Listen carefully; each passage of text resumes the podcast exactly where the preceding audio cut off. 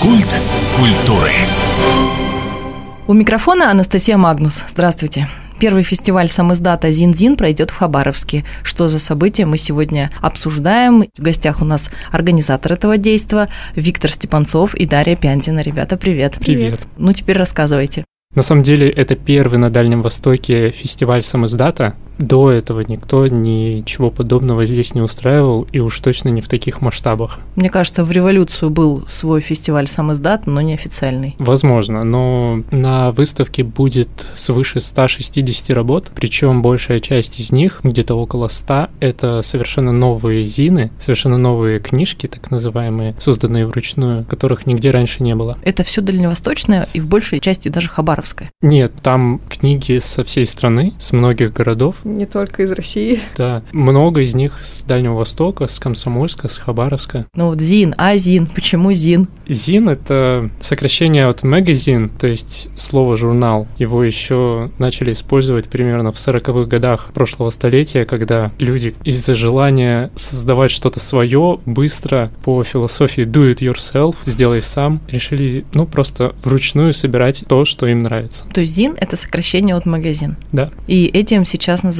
самиздатные книги. Это скорее одно из направлений самиздата, если так можно выразиться. Как не ударить в грязь лицом и правильно использовать термины. ЗИН. Что это такое, если человек вообще не знает, ему говоришь ЗИН, он говорит, что это? Это книга, свиток и любое печатно-оформительское какое-то произведение. Мне кажется, на типографском языке, если говорить, и более понятная форма всем, это брошюра. Но это брошюра, внутри которой в нее заложена определенная идея, в нее заложен определенный труд, потому что художник продумывает последовательность, видит рифму, допустим, между кадрами в этом зине, ну, то есть, да. Зин — это всегда о свободе самовыражения. Если мы заходим в книжный магазин, то мы видим профессиональную работу типографии, писателя самого. Зин — это абсолютная безграничная возможность создавать любые формы, но, как правило, оно связано с бумагой и с печатью. Коллаж со стихами — это тоже зин. Да. Еще очень важно, ЗИН — это одно из направлений самиздата. Самиздат — само понятие широкое, но использовалось в советское время, и это не совсем то, что из себя представляет конкретно ЗИН. Если самиздат — это может быть борьба за свободу, например, какой-то андеграунд, то ЗИН — это уже базовая свобода, все, что ты хочешь сказать, выразить с помощью дизайна, верстки и текста. Так, однажды вы собрались, я так понимаю, на Льва Толстого 3, где и пройдет, да, большая часть этого проекта, и решили, надо что-то сделать. Как это получилось? Я принесла свои зины в неформальность и сказала, хотите их продавать, и потом мы с Витей разговорились, и он сказал, что тоже делает зины, и я ему рассказала про фестиваль «Жартеолог» в Ростове-на-Дону, да, мы вместе в нем участвовали в этом году, и по России есть еще другие фестивали самиздата, и он спросил, а не хочешь в Хабаровске? Я говорю, очень хочу, и мы решили, что будем это делать. Казалось бы, не очень сложно, потому что два коллекционера, любители книг, собрались на фоне существующего необычного книжного, где тоже все поддерживают, и вот такое вот получилось. А с другой стороны, всегда есть подводные камни в любой организации. Вот вы с чем столкнулись? Я как организатор не ожидала, что будет такой отклик, столько заявок, то есть у нас было более 200 заявок, и одна заявка не равно одна работа. То есть там 300-400 работ, нет, наверное. Обычно человек присылал, допустим, 4 работы. Ого, это получается 600-800. Ну, не обязательно, ну, то есть примерно 250-300 точно работ, которые нужно было просмотреть, и это прям очень тяжелый труд, потому что все это нужно было обработать вовремя, потому что мы находимся на Дальнем Востоке, и почта к нам идет дольше, чем, допустим, в тот же Питер или Москву. Вот. И нужно было все это обработать, ответить участникам, чтобы они начали уже готовить свои работы к отправке. А кто занимался отказом участникам? Есть такие? Ну, мы делегировали. Часть я, но большая часть, конечно, легла на плечи Даши. Тяжело было, наверное, отказывать? Да, мы мне даже писали, и я старалась объяснить, почему работа не подходит. А почему работы не подходили? Были работы, грубо говоря, не формат. То есть работы, которые не совсем вписываются в концепцию Зина. То есть это, допустим, любительские школьные альбомы, это не совсем Зин.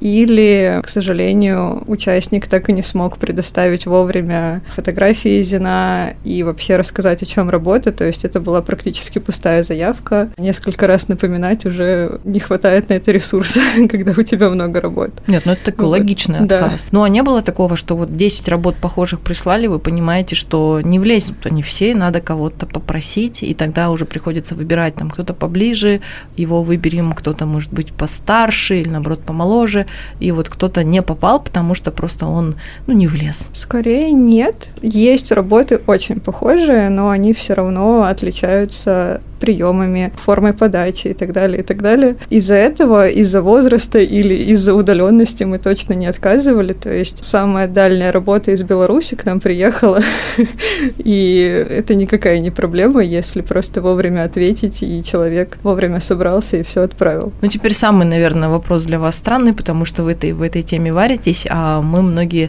редко с этим сталкиваемся, не задумываемся. Вот тут сам издат, вот тут другая какая-то книга, тут альбом школьный, как выяснилось. Как это будет выглядеть? 2 дня фестиваль, выставка книг и... Составлена целая программа мероприятий. Частично за них отвечаю я, потому что там разные форматы. Начиная от лекций, заканчивая перформансом, который посвящен созданию книги прямо в режиме реального времени. Это все будет проходить в течение всех 2 дней. В целом там где-то 8 или 9 мероприятий таких. Прям очень-очень много интересного можно рассказать. Но так как это целых 2 дня, я, наверное, могу выделить именно перформанс, который мы сейчас готовим. Сами будете проводить? Я позвал Любовь Крылову, с которой мы очень много работали вместе. Я знаю, что она очень надежный, опытный режиссер, и предоставил ей идею создания книжного спектакля. Такой презентации на первый взгляд, но презентация необычная, потому что она будет перформанс. Главный герой рассказывает, или, можно сказать, читает свои стихотворения, и это как бы презентация. Но одновременно специальные актеры за его спиной будут показывать нечто.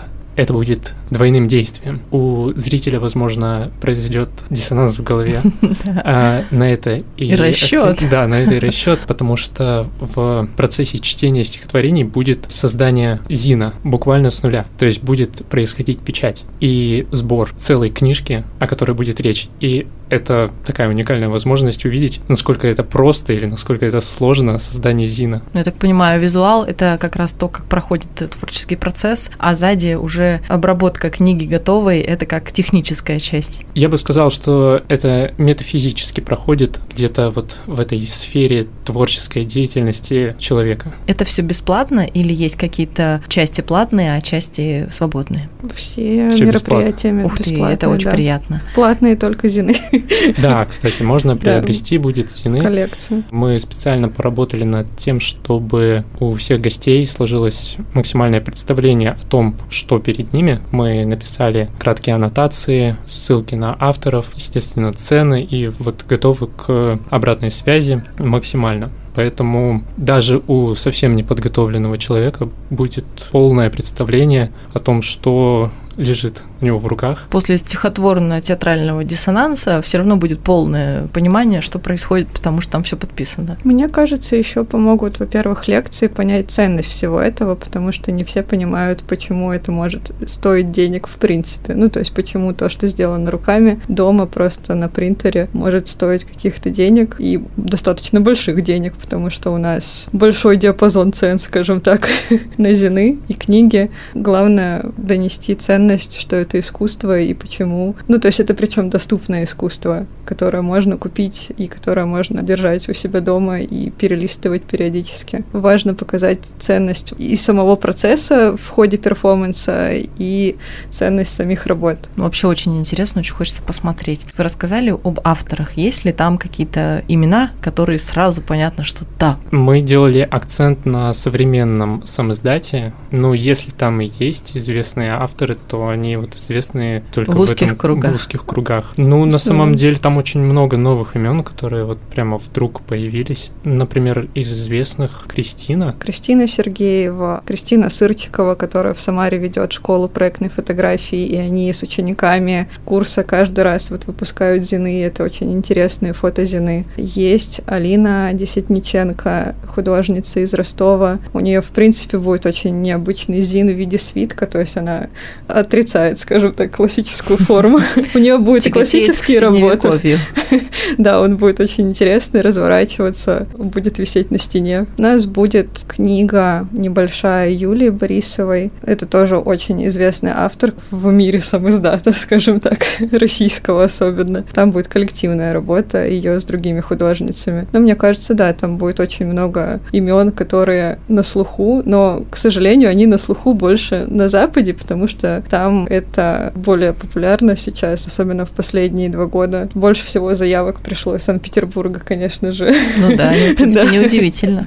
Из Владивостока тоже, наверное, немало. Да. А из Хабаровска? Из Хабаровска меньше, из Владивостока чуть больше. Ну, мы, в принципе, у нас будет стол для дальневосточных авторов, отдельно они будут выделены, вот, и там будет больше 26 работ, мне кажется, то есть это хорошо прям, потому что из Питера будет 53 работы, ну, то есть половина — это уже прям... Вообще здорово, что вы именно Дальний Восток как-то отдельно выделяете, я знаю, что у «Простой неформальности» вообще к этому отдельный подход, и всегда там есть что-то вот свое, что тоже очень здорово, потому что все-таки в Питере, кроме того, что хорошо развито, еще интернет-магазины хорошо работают, туда заходишь, и все понятно.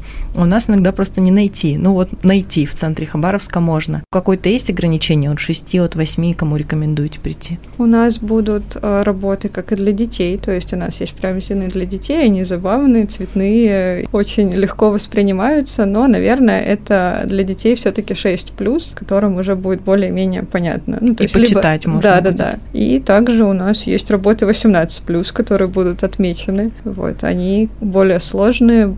Там целое исследование иногда в основе работы лежит. Короче говоря, для всех, но про детскую аудиторию, да, не забыли, очень важно. Ну и вот эти самые программы на 2 дня, очень много событий, 8-9, да, таких блоков больших. Там тоже, в принципе, все прописано, и узнать можно будет, я думаю, в «Простой неформальности», на сайте, в Телеграме. Да, мы везде выложили полную программу, ссылки на полную программу. Это можно найти как на Телеграм-канале Зин-Зина, так и в всех соцсетях моего литературного сообщества «Ренга» и на сайте «Простой неформальности». Ну и еще раз давайте напомним, что это бесплатно в центре города на Льва Толстого 3, 5 и 6.